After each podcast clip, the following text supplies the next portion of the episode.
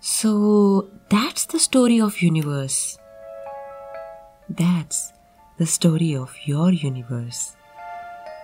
And what is that supposed to mean? That means this is how this universe, the universe we are in, was formed. You mean there are more? Yes, you. There must be infinite number of universes. There is no reason why the event that led to the creation of our universe could not have happened multiple times elsewhere. Many experts believe that there may have been millions of other Big Bangs leading to the formation of other universes. We just exist in the one that allows us to exist. Allows us to exist? And what does that mean? You must have heard about the Goldilocks story. Goldilocks and the Three Bears? Yes. Our existence in this universe has been attributed to the Goldilocks effect, as they call it, which simply means that everything here in this universe is just right. Let me explain it to you. You remember I told you about some forces namely gravity and electromagnetic force? Yeah, I do. It's not that just their being in the universe is enough. They should also be in the right amount. Consider gravity. As you know, it's an invisible force that pulls two objects or matter towards each other. If the gravity were a little more than what we had, everything would have collapsed. Had it been a little less, no matter would have interacted. Everything would have just kept moving apart in the expanding universe. It would have been a dead universe. In a similar way, for our universe to exist, hydrogen needs to be converted to helium in a precise manner and amount. If it is less, we will only have hydrogen in the universe. If it's slightly more, all hydrogen would be exhausted. In either case, there would be no life.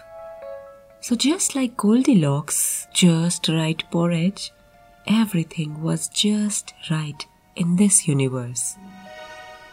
So, we are in a special universe where life could exist. Yes, you can say that. But some also believe that the universe that we know of is just a small part of a large structure. You see, Yug, we have our observation limits. Our universe is itself so vast and ever expanding that whatever powerful technologies we may use, we can never find an edge to it. So, what can we conclusively say what's out there? Or who is out there. Really? I always thought I could one day go in a spaceship up till the edge of the universe and that the Milky Way is at the center of it. I can understand. At some point, this question might have occurred to many of us. What would happen if we travel straight to the edge of the universe and poke out our head? But there is no boundary there is no edge, and there is no place where you can stand and say, I am standing at the center of everything. But you said that our universe is expanding. Do we have at least an evidence for that? Of course we have. In 1929, astronomer Edwin Hubble demonstrated that almost all the galaxies are moving away from us and the more distant an object was, the faster it was moving away. Which means the universe is expanding. Galaxies are rushing apart. Also, in 1924, just five years before this demonstration, he used one of the most powerful telescopes to prove that Andromeda Nebula was so far away that it could not be in our galaxy. Milky Way, which meant that universe had many galaxies, not just ours. So Milky Way is not the only galaxy in our universe. Yes, right.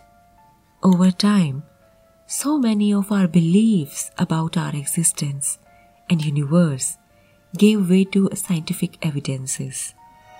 It has been a long journey, Yug, from believing our world as the center of creation to believing that sun and the other planets revolved around the earth and then getting to know that sun wasn't the center of our galaxy. In fact not even a major star in it. We have learned a lot. And there is still so much that is unknown to us. Now that you have mentioned sun how did sun come into existence well to know that you must know how the stars were formed. Sun is no different. It was formed just like any other star, but their fate is different. It's like they are born to the same mother but turn out as completely different personalities.